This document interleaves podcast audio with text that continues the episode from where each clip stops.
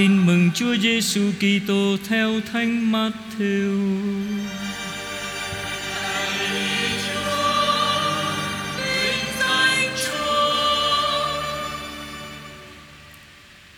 Sau khi chịu phép rửa, Đức Giêsu được thần khí dẫn vào hoang địa để chịu quỷ cám dỗ. Người ăn chay ròng rã 40 đêm ngày Và sau đó người thấy đói Bây giờ tên cám dỗ đến gần người và nói, Nếu ông là con Thiên Chúa Thì truyền cho những hòn đá này hóa bánh đi. Nhưng người đáp, Đã có lời chép rằng, Người ta sống không chỉ nhờ cơm bánh, Nhưng còn nhờ mọi lời miệng Thiên Chúa phán ra. Sau đó quỷ đem người đến thành thánh Mà đặt người trên nóc đền thờ, Rồi nói với người nếu ông là con Thiên Chúa, Thì gieo mình xuống đi. Vì có lời chép rằng, Thiên Chúa sẽ truyền cho thiên sứ lo cho bạn, Và thiên sứ sẽ tay đỡ tay nâng Cho bạn khỏi vấp chân vào đá. Đức Giêsu đáp, Nhưng cũng đã có lời chép rằng Ngươi chớ thử thách Đức Chúa là Thiên Chúa của người. Quỷ lại đem người lên một ngọn núi rất cao Và chỉ cho người thấy tất cả các nước thế gian Và vinh hoa lợi lộc của các nước ấy Và bảo rằng, Tôi sẽ cho ông tất cả những thứ đó Nếu ông sắp mình bái lại tôi. Đức Giêsu liền nói, Satan kia xéo đi, Vì đã có lời chép rằng, Ngươi phải bái lại Đức Chúa là Thiên Chúa của ngươi và phải thờ phượng một mình người mà thôi. Thế rồi quỷ bỏ người mà đi Và có các sứ thần tiến đến hầu hạ người. Đó là lời Chúa.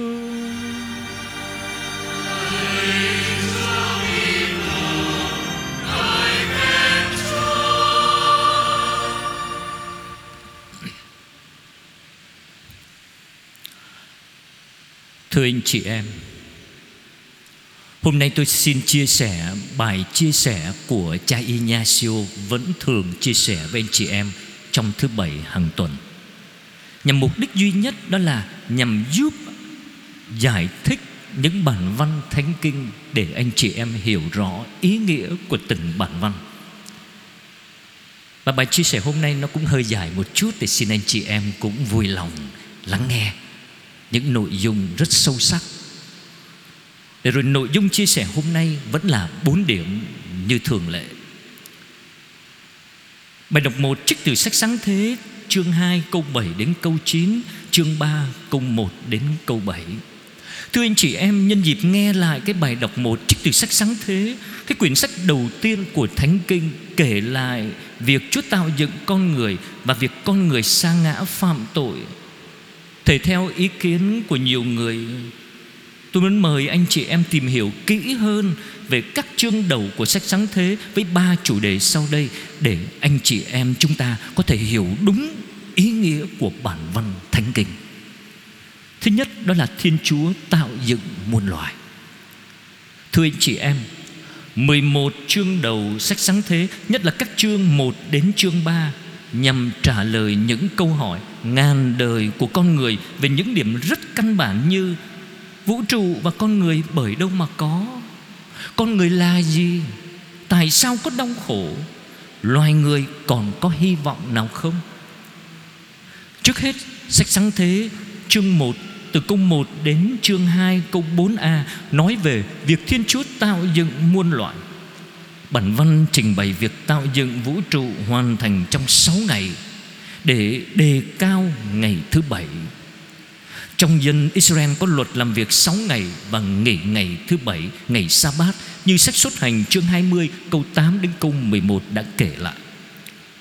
Thưa anh chị em, tác giả của đoạn văn cũng lấy khuôn khổ một tuần lễ Để trình bày việc tạo dựng và như vậy có ý lấy hoạt động của Thiên Chúa Làm gương mẫu cho công việc của con người.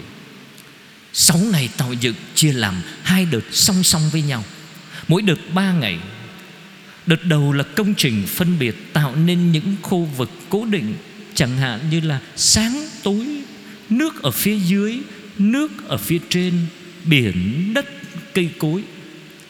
Đợt sau là công trình trang trí Mặt trời, mặt trăng, ngôi sao Cá, chim, thú vật, con người.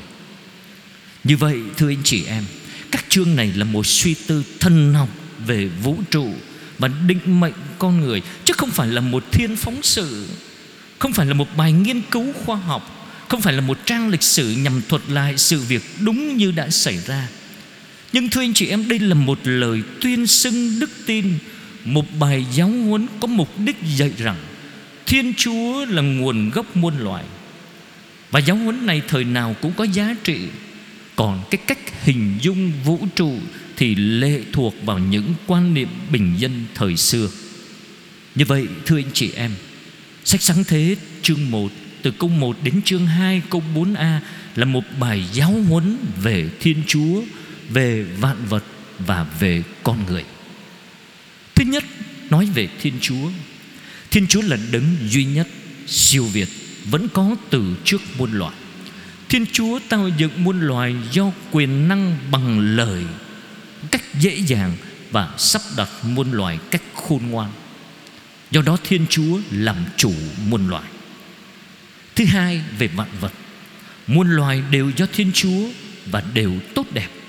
Do đó đoạn văn gián tiếp dạy, Sự giữ không phải là do Thiên Chúa còn các loài cũng được Thiên Chúa Ban cho khả năng tiếp tục việc tạo dựng. Thứ ba, đó là về con người. Con người, thưa anh chị em, Là chóp đỉnh của việc tạo thành. Khác với mọi loài, Con người là hình ảnh của Thiên Chúa, Nghĩa là thuộc giới linh thiêng, Và do đó được đại diện Thiên Chúa làm chủ muôn loài, Nghĩa là có quyền sử dụng muôn loài theo ý Thiên Chúa. Việc phân biệt nam nữ tính và truyền sinh cũng ở trong chương trình của Thiên Chúa. Nam nữ bình đẳng vì cả hai cùng ở trong định nghĩa của chữ người. Điểm thứ hai, thưa anh chị em, Thiên Chúa tạo dựng con người. Sách sáng thế chương 2 câu 4b đến câu 25 Thiên Chúa tạo dựng con người. Thưa anh chị em, đây là một câu quan trọng đây là một câu quan trọng dùng hình ảnh để nói lên những ý niệm. Cái ý niệm đầu tiên đó là Thiên Chúa nắn lên con người. Thần thoại miền Lưỡng Hà ở Trung Đông cũng nói Thần Minh lấy đất nắn thành người. Thì tác giả Thánh Kinh cũng mượn cái hình ảnh này để nói, Cũng như đồ gốm tùy tay thợ gốm, Con người là gì thì hoàn toàn tùy ở ý Thiên Chúa. Ý niệm thứ hai, đó là Thiên Chúa lấy bụi đất mà làm ra con người.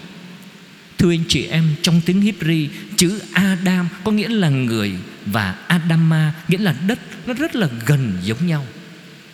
Vì thế, tác giả hình dung Người làm bằng đất để nói rằng Bản chất con người là mỏng giòn, Yếu đuối Và con người có liên hệ mật thiết với đất. Cái ý niệm thứ ba đó là Thiên Chúa thở hơi vào sống mũi. Thưa anh chị em, Theo cái nhận xét thông thường, Người ta có thể xem hơi thở qua lỗ mũi Mà biết ai còn sống hay đã chết. Do đó tác giả hình dung cái lỗ mũi Như là cái cửa qua đó Thiên Chúa ban sự sống. Con người là bụi đất, Nhưng sự sống là do Thiên Chúa ban cho.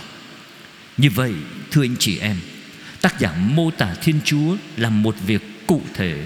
Nhưng tác giả không có ý nói Con người được làm nên cách nào, Mà nói con người là gì. Thưa anh chị em, Con người là bởi Thiên Chúa. Xét về thể chất, Con người có thể liên lạc với đất.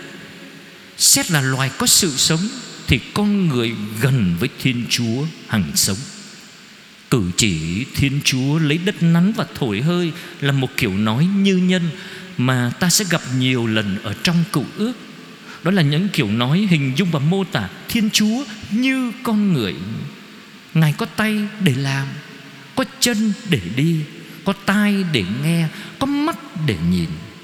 Rồi Ngài lại còn buồn, Giận, rồi ghét, rồi yêu thích, Nhớ lại, rồi hối hận nữa. Thưa anh chị em, thời cựu ước, Người ta vẫn biết Thiên Chúa không phải là người, Nhưng người ta vẫn dùng những kiểu nói đó Để chỉ rằng Thiên Chúa không phải là một ý niệm trừu tượng, nhưng là một hữu thể, một đấng luôn luôn sống và hành động. Chính chúng ta ngày hôm nay cũng không thể hoàn toàn tránh được những kiểu nói như nhân về thiên chúa. Và hơn nữa, nếu bỏ hẳn những kiểu nói đó sẽ làm cho ta quan niệm thiên chúa bớt sống động và trở nên xa lạ đối với chúng ta. Cái ý niệm thứ tư đó là thiên chúa tạo cho con người một khu vực sống. Thưa anh chị em, sau khi đã tạo dựng con người, Thiên Chúa còn lo cho con người có một khu vực để sinh sống, Đó là vườn Eden Mà chúng ta quen nói, gọi là vườn địa đàng với đủ điều kiện. Có nhiều thứ cây mà con người có thể dùng, Có nhiều nước từ vườn có một con sông với bốn nhánh lớn chảy ra Cho nên rất là phì nhiêu và thuận tiện cho việc trồng trọt. Tuy nhiên thưa anh chị em Con người được đặt vào vườn không phải để ở không Mà làm theo ý riêng. Vì phải làm và giữ vườn Như một người quản lý cho Thiên Chúa Và phải tuân theo ý muốn của Thiên Chúa Biểu lộ trong lệnh cấm ăn trái cây biết lành, biết giữ. Ý niệm thứ năm Thưa anh chị em Thiên Chúa tạo dựng con người một kẻ giúp đỡ tương xứng Thiên Chúa dựng nên người nữ. Ở đây nó có hai ý chính. Thứ nhất đó là người nữ thuộc cùng một loài Một bản tính với người nam. Trong tiếng Hebrew Chữ Isha Đàn bà, vợ Nó giống chữ Ish của đàn ông, chồng. Và như thể bởi Ish mà sinh ra. Thì đằng khác lại có kiểu nói Người nọ bởi xương, bởi thịt của người kia. Để chỉ hai người đó Họ hàng ruột thịt với nhau. Do đó thưa anh chị em Khi tác giả hình dung Thiên Chúa Lấy một cái gì đó của người nam Để làm nên người nữ Ông có ý nói cả hai cùng một loài với nhau và rất thân thiết với nhau. Người nam và người nữ có khuynh hướng đến với nhau và khuynh hướng này cũng là do ý thiên chúa.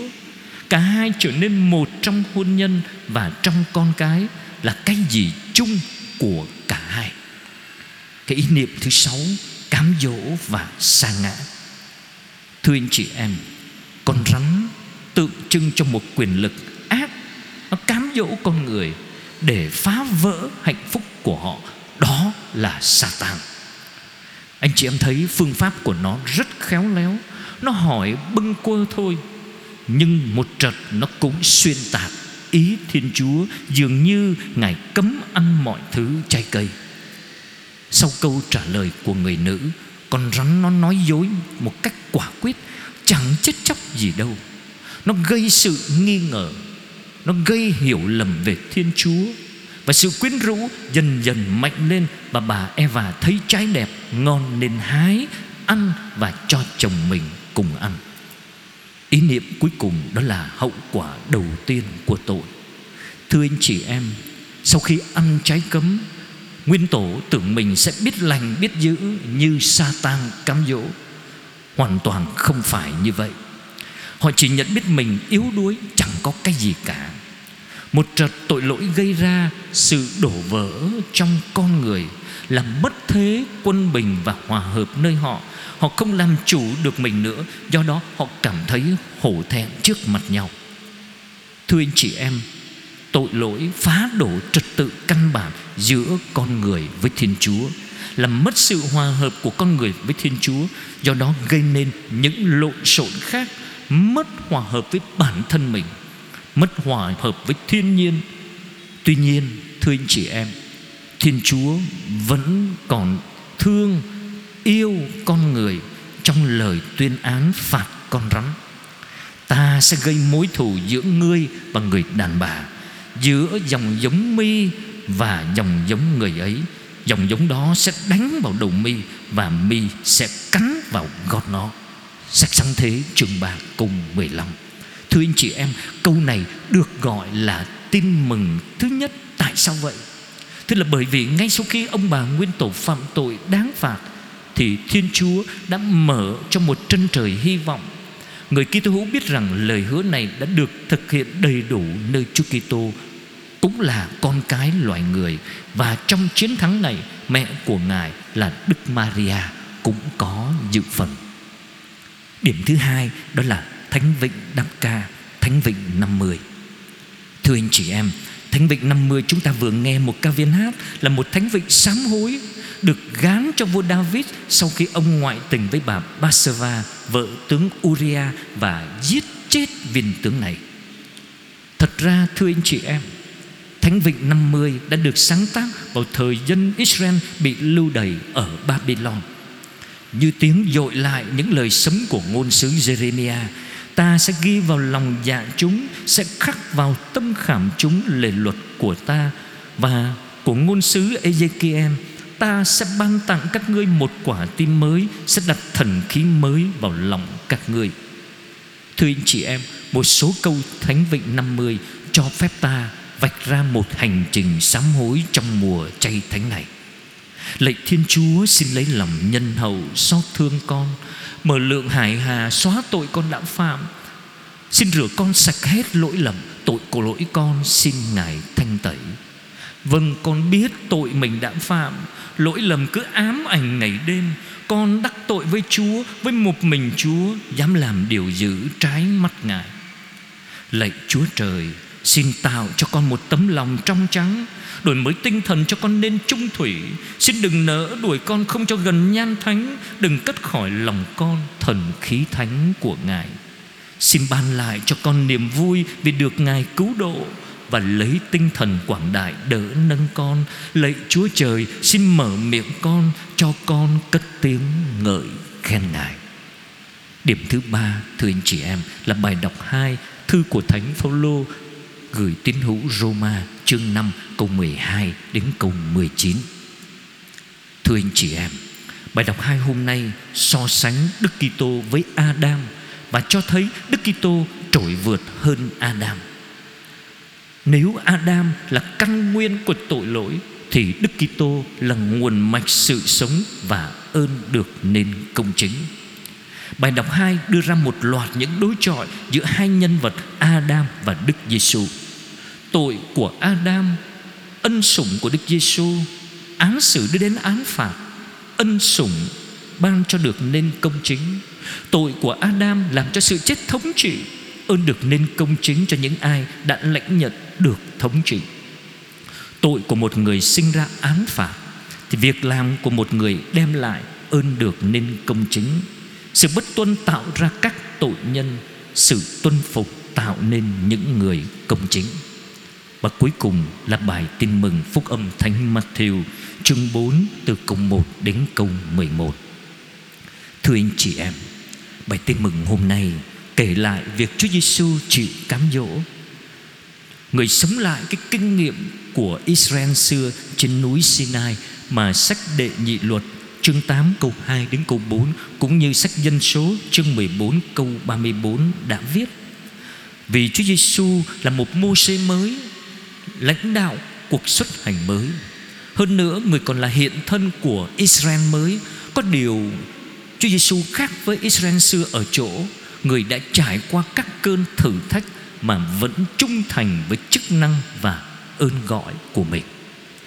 Thưa anh chị em, đã làm người Người tự do và có trách nhiệm. Tất nhiên Chúa Giêsu phải bị thử thách, Nghĩa là phải chọn lựa. Bản văn ở đây nói rõ, Thánh thần dẫn Chúa Giêsu vào hoang địa Để chịu quỷ cám dỗ. Nghĩa là đặt Chúa Giêsu vào một hoàn cảnh Để người tự khẳng định Và chứng tỏ thái độ làm con Thiên Chúa. Thật ra, thưa anh chị em, Chúa Giêsu không chỉ bị cám dỗ như một con người mà đặc biệt như vị Messia Chính ma quỷ cũng để lộ ý đồ của nó trong nghi vấn Nếu ông là con Thiên Chúa. Thưa anh chị em, Chúa Giêsu ăn chay ròng rã 40 đêm ngày Như ông mô xưa. Khi lên núi để nhận các bia đá, Những tấm bia giao ước Mà Đức Chúa đã lập với anh em Tôi đã ở trên núi 40 ngày 40 đêm không ăn bánh, không uống nước mà sách đệ nhị luật đã kể trong chương 9 câu 9 câu 18. Nếu ông là con Thiên Chúa, thưa anh chị em, cái tước hiệu này thuộc về nội dung các lời hứa về vua Messia con David. Các lời trích sách thánh cho ta thấy ba cơn cám dỗ Chúa Giêsu phải chịu gợi lại ba cuộc thử thách dân Israel xưa đã trải qua trong sa mạc và họ đã vấp ngã. Điều này ám chỉ Chúa Giêsu mang trong mình ơn gọi của dân Israel mới là giáo hội và trong người giáo hội chiến thắng Satan. Thứ nhất, cơn cám dỗ về bánh ăn.